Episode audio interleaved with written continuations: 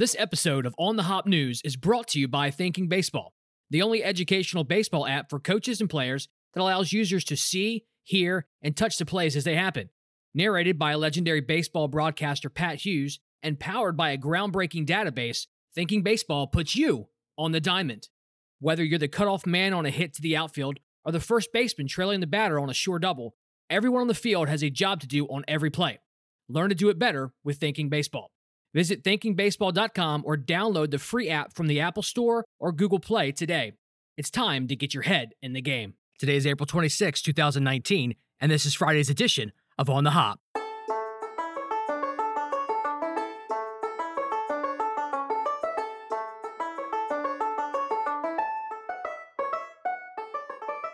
Good morning, good morning, baseball enthusiasts. Welcome to On the Hop, a daily baseball podcast focused on delivering up to date news from around the league. It's officially Pretzel Day. Well, I like Pretzel Day. As you can tell, I'm a huge fan of soft pretzels, and well, pretzels in general, really. Wetzel's Pretzels is giving away one pretzel to anyone, no purchase necessary. Auntie Anne's Pretzels is promoting buy one pretzel and score the second one for free. The brand is also launching a pretzel printed shower curtain for those who care. Pretzel Maker is giving out one free pretzel, but only two rewards members, so sign up. I'm actually going to try to hit all three today because why not? All right, time for some news. In a piece written by Bill Baer over at NBC Sports, and I quote, it turns out that all of the animosity concerning the Phillies and the Mets had to do with an unwritten rule and unmet expectations. The Athletic's Tim Britton and Matt Gelb report that the Mets felt the Phillies broke an unwritten rule in the top of the sixth inning of Tuesday's game. They were trailing by eight runs, so the Mets decided not to have first baseman Pete Alonso hold JT Realmuto at first base. Realmuto bolted for second base on the first pitch to Hoskins, who fouled the pitch off. Some believe an unwritten rule is that you don't run when a team chooses not to hold a runner on first base in a blowout game. The Phillies then felt the Mets broke an unwritten rule in the bottom of the sixth inning of Tuesday's game. With the same score, a runner on second and two outs, the Phillies chose not to hold Juan Lagares at first base. Instead, playing Hoskins behind the runner. Lagares ran on the pitch and advanced to third base on a single by Robinson Cano. Now get this, and again, I'm not making this up. A member of the Mets said, they did it first. They broke the unwritten rule. Another Mets player said, if you're still playing, we're still playing. Bill goes on to give an example of how, if there's a blowout in football, the second and third string players come in, but they still play legitimate football. These are great opportunities for younger players or backups to prove they have a spot on the team or to gain some valuable experience. Baer points out that it's interesting how early concessions are so readily acceptable in baseball. And it's true. I coached a JV baseball team back in 2010. The head coach of the varsity team got tossed and suspended for two games, so I assisted the current assistant coach. I was assistant to the assistant team manager in that case. We were winning handedly, and I had our best JV player on first base. He took off on the first pitch and stole second, and my goodness, did I receive an earful from the opposing team's bench. Mind you, I didn't send him. He went on his own, but I did stick up for my player. Would you rather be sandbagged and my younger players who are wanting to prove themselves take advantage of an opportunity because your team sucks that day? That's more offensive in my book. Please tell me you see how childish and petty this is. Unwritten rules are frivolous and also stupid. Reds TV analyst Chris Welsh received high criticism for comments he made on air about the contract signing of Braves second baseman Ozzie Albies. Welsh's words are as follows It's funny. I've read a lot about it, and I've read opinions on both sides. A lot of people are blaming the agent for letting him sign a deal like that. But Albies came from a very poor background. He's from Curacao. And when somebody offers you $30 million, I mean, he may not know the difference between $35 million and $85 million. It's going to have a tremendous positive effect on his family and himself. Maybe the people in his immediate family are extended family. It changes the lives of so many people. So, Welsh stopped by the Braves dugout yesterday to speak with Albies and offer an apology. He decided to keep the conversation private as he has the right to do, and then spoke on air during the pregame show before the game saying this I used some words last night that are just not very good choices for words. In fact, they were uninformed and they are wrong. And when I went back home later on last night and I looked at them online, it was embarrassing for me. I hardly slept at all. And it's been bothering me. So, the first thing I did when I got to the ballpark today, I went down to the Braves clubhouse. I sought out Ozzie Albies. We had a conversation. I apologized to him and his family for the remarks that I made. I apologize to all of the viewers out there who watch Reds baseball. Not like me to say something like that. In 27 years, it's never happened before. will not happen again, and we're ready to move on. Here's the unfortunate part about this you know the media isn't ready to move on. The amount of people who aren't even involved, who this incident doesn't even touch on any level, are going to be opportunistic and beat this like a dead horse. The player in which the comments were about will be fine, but not Eugene from Arkansas. Now, I didn't bring this story up yesterday because I wanted to see how it played out. I had some time to read some forums in which the participants weren't actually toxic. Shocker, right? I don't know anything about Chris Welsh, so I wanted to kind of wait. And then his apology comes to light, and I think it sends a positive message about moving on from mistakes and forgiveness. We need a little bit more of that in this world. So I didn't jump on what Welsh said because a lot of times we choose words that in the moment seem okay because our context and our brain makes sense of them. But then when we hear them recorded back to us or played back to us, then we kind of understand, all right, I can see where people were upset. I generally felt that this was just a mistake. Wasn't trying to be funny, wasn't trying to be cute. It was a mistake and he owned up to it. Now, of course, I say we need a little bit more of positivity and forgiveness in this world. And then I continue to insult Eugene from Arkansas. Eugene's not real, by the way. It's just, it's just been a really long week. Here's one for you. The New York Daily News reports an unruly fan at Citi Field ruined a night out at the ballpark for a young family when he threatened the father and then exposed himself in front of the man's kids, police said Thursday.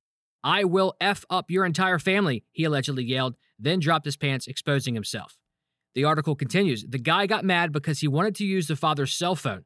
The father didn't give it to him. The son taped the encounter with his own phone, according to the cops. That's really embarrassing. The man had been drinking at the game, police sources said. The man was charged with acting in a manner injurious to a child in public lewdness. He was given a desk appearance ticket and released. You know how the MLB is trying to make coming to the ballpark more family friendly or creating an environment where there is something for members of the family to enjoy? Well, this story doesn't do either of those things. But this isn't uncommon. I mean, dropping your draws in, in public isn't that common, but grown men and women acting out in ways that isn't enjoying for families, that that's common. I wonder how much effort should really be put into making games more family friendly. I mean, really, like what more can be done that offsets the variable of people's behavior? It's a wild card. They certainly aren't going to turn people down from buying beer. Now, I had used certain words growing up because I heard them in a ball game in passing. My dad didn't know I heard them, but I would integrate them into my vocabulary, not knowing what in the world I was saying. I went to an Orioles game once, and we won in the bottom of the 12th. I think it was in the year 2000. And this drunk guy throws his beer in the air, landing all over my head, and then gives me a hug saying, I love you, man. I mean, what can, what can be done about that?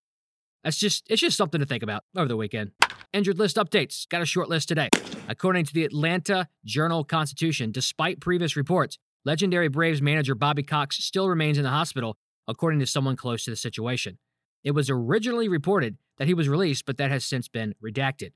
He has been accepting visitors, including Braves' current manager, and there is really no update on his condition since suffering a stroke on April the 2nd. Best wishes to you, Bobby Cox.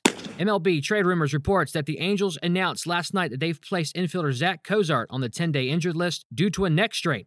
Cozart's injury occurred when he collided with DJ LeMahieu upon diving back into the second base bag a couple of nights ago. There's no word from the Angels organization yet on how long he's going to be sidelined. MLB Trade Rumors also says that the Tigers are holding their breath after seeing starter Jordan Zimmermann depart with discomfort in his right elbow. More on his outlook will be known after he's evaluated today, but it seems there's a bit of worry from within the organization. Zimmermann's tenure in Detroit has been nothing short of disastrous. He entered the season with a cumulative 5.24 ERA and is sitting on a 5.93 mark through six starts this year. The club owes him 25 million this year and the same for next year, so you kind of got to squeeze every bit out of him while you can. Jon Lester was activated from the 10-day injured list yesterday from a hamstring strain back on April the 9th. He started against the Dodgers and went 5 innings, allowing 4 hits, 1 earned run, and struck out 5 not too shabby, uh, but I think he got the loss. It was a two to one game, so didn't get much run support.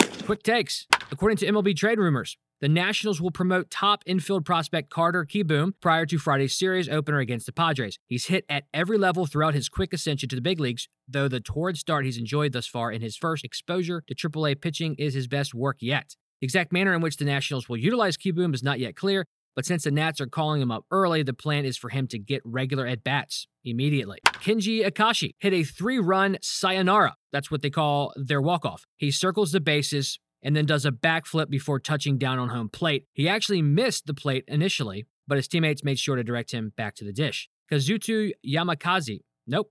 Kazuto Yamasaki. Nope.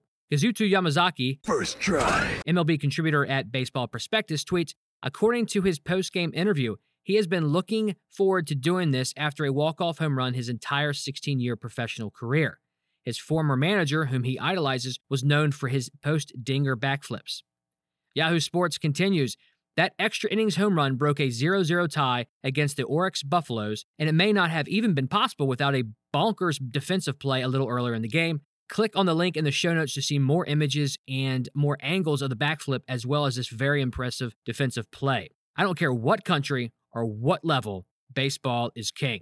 According to NBC Sports, Diamondbacks pitcher Zack Greinke has been long regarded as a good hitting pitcher, but he still entered Thursday afternoon's game against the Pirates with a career 597 OPS. For as good as he is compared to other pitchers, he swings the bat about as well as the worst bench players in the league. In Zack's 16 plate appearances, he has five extra base hits, including a pair of home runs that came in the same game on April the 2nd against the Pirates, four RBI, and four runs scored.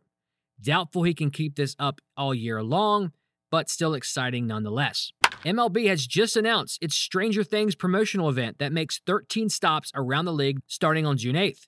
According to thecut4.com, at each stop, you can expect Stranger Things MLB gear and merchandise, along with an ability to immerse yourself in the upside down, the horrifying extra dimensional area where nothing is as it seems. Interesting to see how they're going to play that out. It starts in Milwaukee and finishes in St. Louis, and I believe season three is available on July 4th uh, on Netflix, if I'm not mistaken they're actually going to be in Baltimore. I, out of all the teams that they showed, the 13 stops, Baltimore is like, this came out of nowhere. Like maybe somebody owed somebody some money. The MLB polled players from around MLB with the following question Which pro athlete, not named Kyler Murray, from another sport would make the best baseball player? We were looking for active athletes, though. As you'll see, there were a few retired folks who snuck into the 85 responses we received. Only 85 responses. Kind of surprised by that. Now, I'm not going to go through the entire list. You can click on the link in the show notes, but two athletes got my attention. One was LeBron James. Mike Trout desperately wants to see LeBron in the cage. I, for one, do not. This could be an unpopular opinion, or, or, maybe it's a popular opinion. The sports world is divided on LeBron's talents, especially when it comes to comparing him to Michael Jordan. Just scroll through Twitter one day. But I think LeBron looks so awkward when dribbling and driving to the basket. Like he's too bulky to play his position. He's not smooth at all, in my opinion. But another athlete that received votes as well was tennis phenom Rafael Nadal. With the power of his forehand strokes and being a lefty, I bet he could give some pitchers some trouble. Now, I'm interested to see the percentage of athletes who played tennis and baseball. Like, we know of plenty that played baseball and football or football and basketball, but tennis and baseball, the results could be intriguing if there are actually any results, but I digress. According to thescore.com, New York Mets reliever Jacob Rhame has been suspended two games by Major League Baseball for throwing at Phillies first baseman Rhys Hoskins. The league ruled that Rhame intentionally threw near Hoskins' head on Tuesday, but it appears as though the right hander will appeal the decision.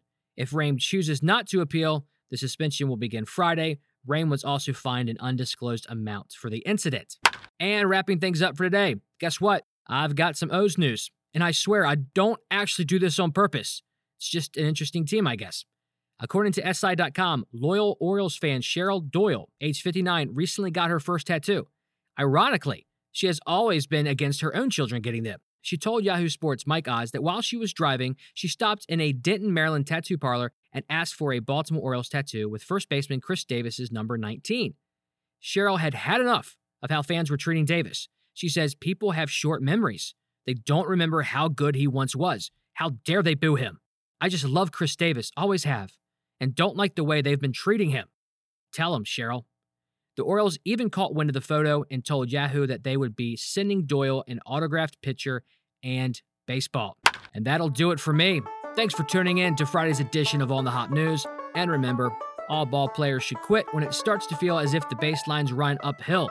Have an awesome weekend. My league's opening day is Sunday, so that's exciting. Talk to you Monday. It's time for that soft pretzel.